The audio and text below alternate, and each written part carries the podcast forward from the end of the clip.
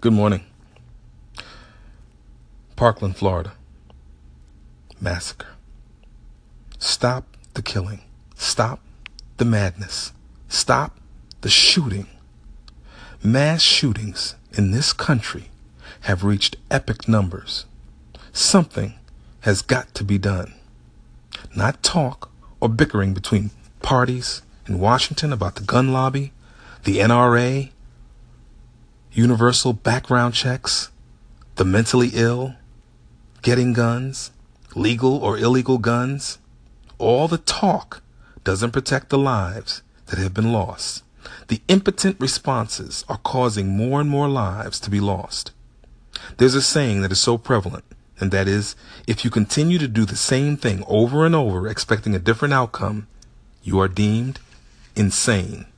This horrific act has been repeated far too many times, and the response by all who are in a position to prevent or lessen these actions have done the same to remedy the situation. Nothing. Hence, all are insane for doing nothing. There is no safe haven against this lunacy. Churches, places of worship, army bases, office parks, supermarkets, movie theaters, malls, clinics, hospitals, nightclubs, concerts. No safe haven. Schools, college campuses. When you hear schools where the most innocent dwell for up to eight hours away from their family, you would and have expected them to be safe. Not so. Many thought that Newtown would be the breaking point, Sandy Hook, not so.